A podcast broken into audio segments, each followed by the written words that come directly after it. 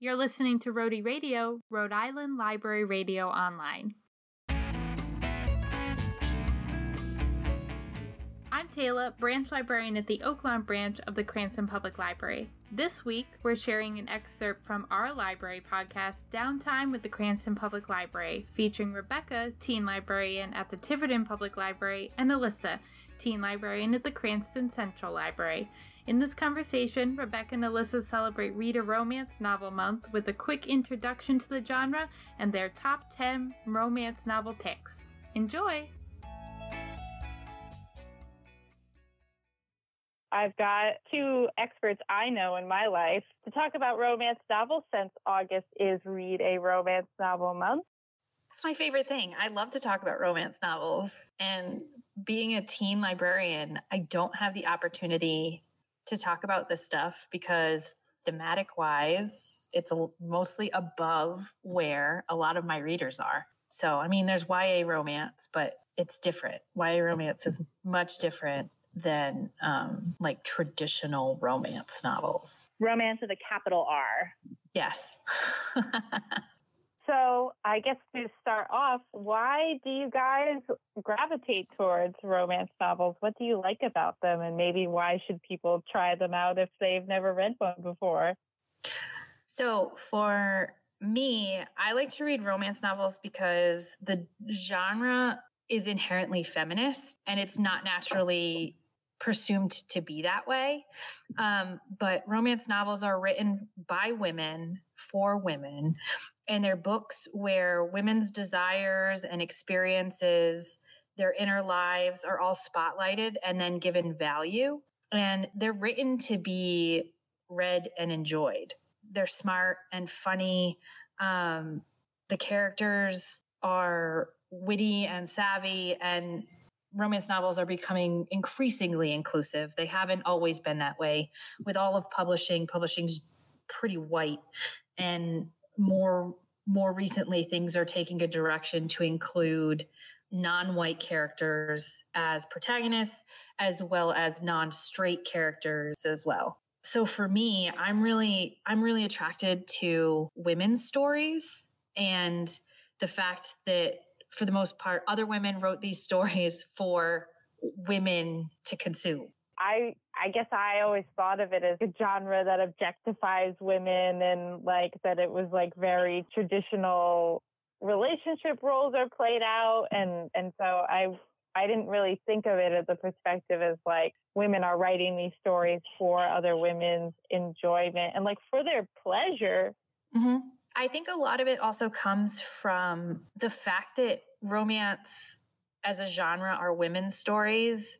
There's always a devaluation of things that are intentionally intended for women and it's seen as like fluff or not smart and um, a lot of the stuff and yes there is there is garbage and there is stuff that perpetuates things that are harmful or um, things that perpetuate patriarchal ideas and there's stuff that feels icky but for the most part you know romance novels have two things that are super important in the structure of all romance novels. It's like they have a central love story. So the main plot centers around individuals falling in love and struggling to make their relationship work, but also they have an emotionally satisfying and optimistic ending. So if you get to the end of a book and it hasn't resolved, that means there's more story to come. Um, because the whole point is that the lovers, whoever the lovers are, be male, female, male, male, female, female. Then you start adding people with social geometry and things get more complicated. However, the relationship is structured for how whatever type of book it is. Um, the lovers are risking and struggling for each other and their relationship to get that emotional reward in the end. Um, and a lot of times the journeys are told in dual perspective. You get the male side and the female side, or both female or both male, or her, however it is. Um, but the focus is on the female experience. And when you look at other types of fiction, the focus isn't female. And the focus isn't on the female getting what she wants or being satisfied in the relationship, however, whatever type of subgenre you're in, how that satisfaction is defined. Um, And generally, if we're talking like het cis books, when I talk about female, um, she's the winner. And girls don't always get to win, you know?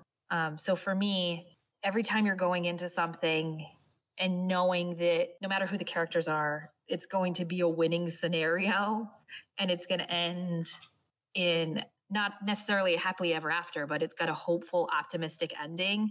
And you're going to feel good at the completion of this, even if you've cried your eyes out or you've kind of been shocked by what's going on. In the end, like there's going to be happiness. Um, is what continually brings me back to reading romance because it's it's more than a love story in a lot of these things like i mentioned that small town um, series in that you get to see people who have real world problems navigate their real world problems and try and have a relationship and try and make that relationship work and deal with all of this real world junk and noise that they have to deal with otherwise. So, as a reader, it's satis- it's satisfying to watch your characters succeed or to build something when no matter what the thing they're building, be a career or romance or professional success or um, you know, mystery baby that pops up in romance a lot, like surprise baby, to like navigate dealing with these real life situations and be successful. Alyssa, do you have anything you want to add? So, in addition to all of that wonderful, thoughtful commentary from Rebecca, I think for me, I love romance novels as an anxious person. So, I have anxiety and I really, really love knowing that there is a whole genre of books that I can read that no matter how bananas or awful or sad the content is of that book, I know that by the end, things are going to be okay and end on a high note. And I think like I read a lot of different types of books, but romance always just feels extremely comforting and just like the type of book that's going to make my heart happy. And I think, like, how can you argue against your heart being happy? That's such a good feeling. And I love feeling that when I read. You know, I think that there's all different types of books. And to say that, like, that's diametrically opposed to, like, a, like a head book, like a thought book or an intellectual book, like so many romance novels are smart and savvy, like Rebecca said. And I think that they are doing some interesting things, especially right now. Like, I feel like there's been an expansion in terms of like whose romantic stories get told. And I think that is really empowering and important to see different types of people, um, you know, whether it's sexuality or gender, um, or, you know, race or even just like types of relationships. Like there's some interesting stuff with like polyamory relationships being explored in romance. I just think there's just cool stuff going on and to just write it off as like, well, those are just books for ladies that want to read about sexy time. Like I think you're really missing some really cool work being done in the genre. So I know that you both have probably a ton of recommendations that you could make, but to maybe to maybe narrow our focus a little bit, um, if you had space for five books in your suitcase, what would they be? Well, the first book that comes to mind for me is The Kiss Quotient by Helen Hoang. And so good very smart. And this is a book that stick with me is a like reverse pretty woman. Our heroine is like this genius autistic um, economist who does like I can't even say what it is. Like she does statistics with economics, and um, she hires a male escort to teach her how to like be in a relationship. And um, its own voices. So the author is autistic, and I just that is one of my absolute favorite books. I love it so much. I've read it multiple times. So good. Okay, my first choice is going to be Archer's Voice by Mia Sheridan. So in Archer's Voice, Archer has an accident as a young child um, and can no longer speak. So you meet him as an adult who's like the town pariah because he's unable to communicate with the people of his town. Um, and it's got family drama and he ends up meeting this girl who has a deaf father so she signs to him because he taught himself sign language um, and you come to find out like he can communicate it's just no one in town is willing to communicate with him because they've written him off as like a giant weirdo.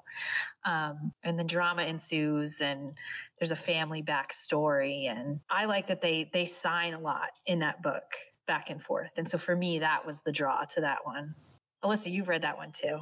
Yeah, that's a really good one. That one made me like sob hysterically, but then I was happy at the end, as you should be when you're reading romance. Um, I would also like to plug. I wish. All right, I'm gonna cram them all into one and pretend this counts as one. So the entire True North series by Sarina Bowen so good. And it's set in Vermont, which I love Vermont. And so they're like actually going to places like that I've visited and they're like going to like restaurants that I've been to. And um, it's kind of like what Rebecca was saying with that like small town, like follows one family. Um, and so I love the True North series. And that's one of those series like I could read over and over again and I never get bored with it. I'll allow that all counting as one you had an e-reader in the suitcase and they were all on there.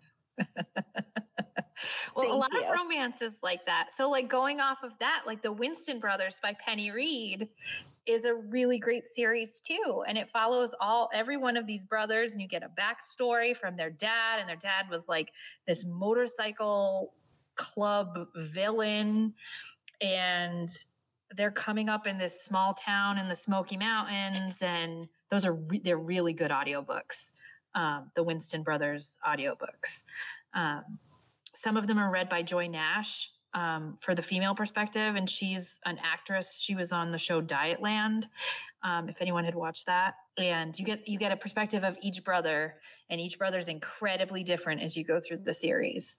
Um, so they're standalones, but then the backstory all connects together. And Penny Reid is an incredibly smart and witty writer. Like one brother is a super genius and and he's basically on a giant plan to screw up everything for everybody in town. Like he's going to screw up things for the police. He's going to screw up things for the motorcycle club.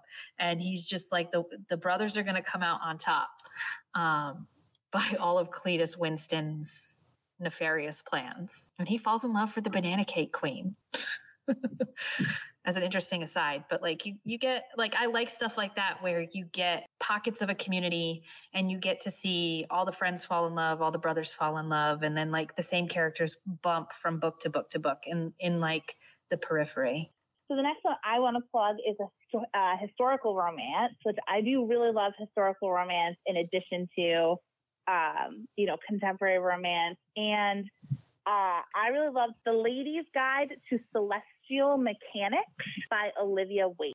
It is a queer lady historical romance, which is really interesting and definitely thinking about like fiction that's written by women about women. This is very much like two women navigating a historical time period where they didn't have a lot of agency, especially if you were queer. It could be incredibly dangerous.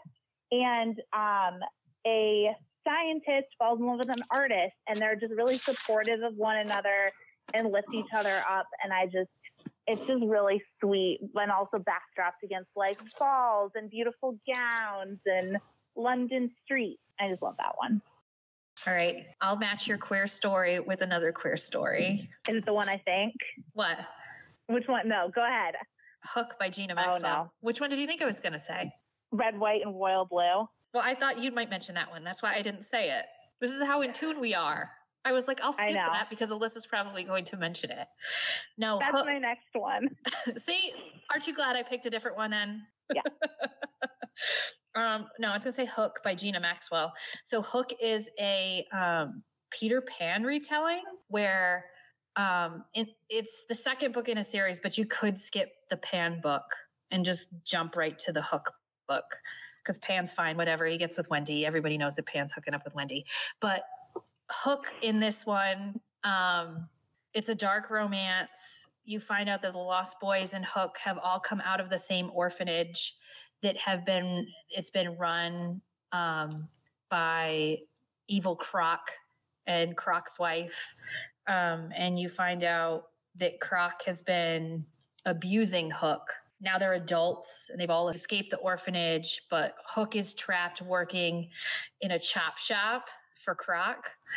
And he gets in a relationship with John Darling, who is now an undercover police officer who is going in to infiltrate Croc's gang to try and bring down the chop shop business. Sounds like really funny and like it won't work, but um yeah, Hook and John Darling hooking up is pretty excellent. so they're they're a pretty they're a pretty good pair, and it's that's pretty it's a pretty steamy um, male male queer romance. All right, so Red, White, and Royal Blue by Casey McQuiston is my next one.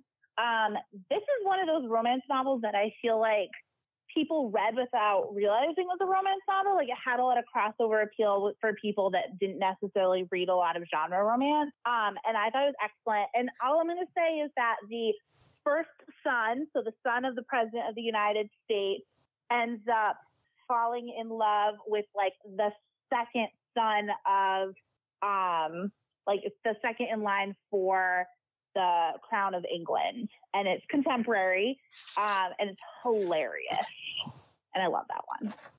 So we each have what one more. I have. I'm on four, so this would be my fourth one. Okay. So I have two. You have one because you went first. yes, tier. Um, I'm gonna go with "Dear Aaron" by Mariana Zapata. Um, Mariana Zapata writes slow burns, and in this one, um, the female main character gets involved in a write your a write a soldier program. So she's communicating with Aaron while he's deployed, and they go back and forth through emails. She sends him packages, and when he comes back, he really wants to meet her. So she ends up going on vacation with him and some of his friends. And that's really good in audio too, because you get a male voice and a female voice going back and forth as they email each other? All right. My fifth one. Oh, this is really hard. All right. I think I'm going to go with a, like Helen Hoang's other book, which is The Bride Test. So she wrote The Kiss Quotient, and then The Bride Test is the second one. And in this one, um, you have a character who ends up getting like set up with essentially, like, I don't want to call her a mail order bride, but like his mother goes back to her home country and brings back a woman because she's like, my son's never going to get married. Oh no. And I just loved that, like, the heroine was an immigrant who didn't speak very good English. She didn't, she didn't have a high level of education, but she's just so scrappy and smart and wonderful. And I think that really speaks to what I was saying earlier about like who whose love stories get to be told and this sort of broadening of the genre. Um, I just love that one. She's so cool. She's she's like a whip smart heroine. I'm going to go for my last one with the Bromance Book Club by uh, Lyssa Kay Adams. And it focuses on men using romance novels as manuals to figure out what's wrong with their relationship.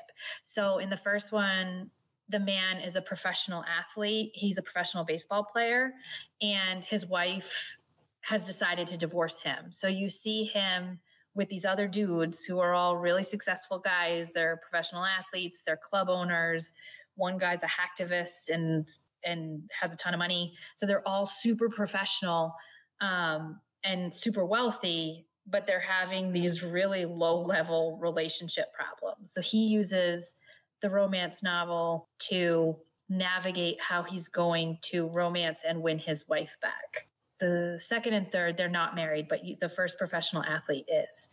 So you get a whole cast of characters who are meeting in this book club talking about these romance novels and about how this romance novel is going to save his marriage or get him a girlfriend or get this other guy out of the friend zone and It's a rom com. So like you got, you have a Russian hockey player who has a problem with flatulence that's like hanging around in the background and no one believes he's actually married and they got bets on whether or not the Russian's wife exists and um the thing that I liked most about the first book is that he's a professional athlete and people like have women have Pinterest boards to him um, and everyone sees him as attractive and he's super super insecure and he stutters um, and so the fact that he's like constantly trying to overcome for the fact that he stutters is really really endearing and it all of the problems with his wife come out of his insecurity so it, it shows that, like, on the outside, it's someone you could really idolize. And they're dealing with some super basic life skill type of problems that you would never know about unless you were intimately involved. Okay, yeah. So that's a lot of great recommendations for people who want to start reading romance novels or just read some that they haven't read yet. Got a lot to choose from there it makes me want to reconsider the genre. It was never, it's never a genre I thought that I'd be really interested in. So, is there anything else that you want to say? I think one thing that readers don't realize is that there's all of these subgenres underneath the umbrella of romance. And so there is literally something for every type of reader the the queer books that are coming out right now are really strong. Like paranormal romance has always been super popular uh, with readers. Romantic suspense is is huge. There's stories that have zero sex in them, but you see the romantic relationship from two people evolve. So, like, there's everything from like Christian romance all the way through stuff that is bananas crazy, um, involving like all kinds of groups of people. So, like, you can go from one end to the other, and like 50% of all paperback sales are from romance books they do like one and a half billion dollars of revenue each year in terms of purchasing. If you're interested in pretty much anything, um, there's a romance book for you. So it's all about looking and finding what you're interested in. Alyssa, do you have any closing thoughts? Um, no, I think Rebecca covered it pretty pretty well. Yeah, don't don't write off all romance as just one thing because it's a lot of different things. Thank you everyone for listening. If you'd like to hear more, search for Downtime with the Cranston Public Library in your podcast player of choice or visit cranstonlibrary.org. Rhody Radio is a project of the Office of Library and Information Services and is made possible by a grant from the Rhode Island Council for the Humanities.